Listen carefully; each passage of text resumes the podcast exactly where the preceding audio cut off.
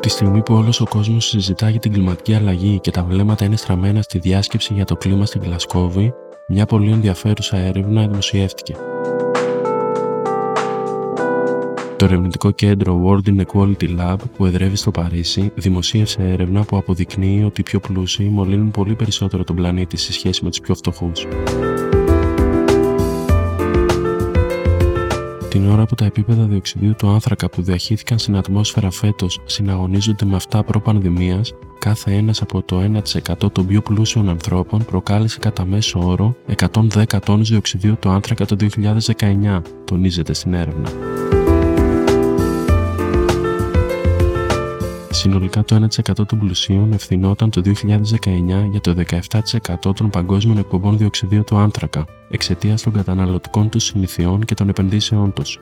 Το 10% των πιο πλουσίων ανθρώπων ευθύνονταν για τη μισή ποσότητα διοξιδίου του άνθρακα που διαχύθηκε στην ατμόσφαιρα. Στον αντίποδα, οι μισοί πιο φτωχοί κάτοικοι του πλανήτη προκάλεσαν το 2019 κατά μέσο όρο την έκκληση σχεδόν 2 τόνων διοξιδίου του άνθρακα ανά άτομο, ποσότητα που αντιστοιχεί συνολικά στο 12% των παγκοσμίων εκπομπών. Υπάρχει μια μεγάλη ανισότητα στο πόσο συμβάλλει ο καθένας στο κλιματικό πρόβλημα, τόνισε ένας ερευνητής. Το ίδιο ισχύει όμως και σε επίπεδο κρατών. Εκτός από τους πιο πλούσιους ανθρώπους, και οι πιο πλούσιες και ανεπτυγμένες χώρες του κόσμου έχουν πολύ πιο αυξημένο αποτύπωμα άνθρακα, αν ληφθούν υπόψη τα προϊόντα που κατασκευάζονται και τα οποία στη συνέχεια εισάγουν. Η Ευρώπη αντιπροσώπευε το 2019 περίπου το 25% των παγκοσμίων εκπομπών διοξιδίου του άνθρακα. Μεταξύ των λύσεων που προτείνουν οι ερευνητές είναι οι δημόσιες πολιτικές να λαμβάνουν περισσότερο υπόψη τη συμβολή των ατόμων στην εκπομπή διοξιδίου του άνθρακα, προκειμένου να καταπολεμούν τις συμπεριφορές που ρηπαίνουν περισσότερο.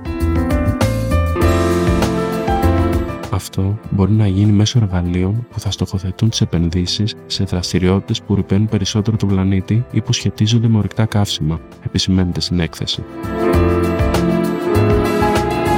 Εξάλλου, γίνεται λόγος και για την υιοθέτηση σταδιακού οικολογικού φορολογικού συντελεστή στον πλούτο. Ένα τέτοιο εργαλείο θα μπορούσε να είναι πιο βιώσιμο πολιτικά από τους φόρους στην κατανάλωση άνθρακα που πλήττουν ιδιαίτερα τα πιο χαμηλά εισοδήματα και οι οποίοι δεν καταφέρνουν να μειώσουν τις εκπομπές των πιο πλούσιων, αναφέρεται χαρακτηριστικά. Το συμπέρασμα πάντως και από αυτή την έρευνα είναι ότι για την αντιμετώπιση της κλιματικής αλλαγής θα πρέπει τόσο οι πιο πλούσιοι άνθρωποι όσο και τα πιο πλούσια κράτη να βγουν μπροστά. Αυτοί στο τέλος θα καθορίσουν το μέγεθος των περιβαλλοντικών επιπτώσεων αν δεν πάρθουν τα απαραίτητα μέτρα, σημειώνει η έρευνα.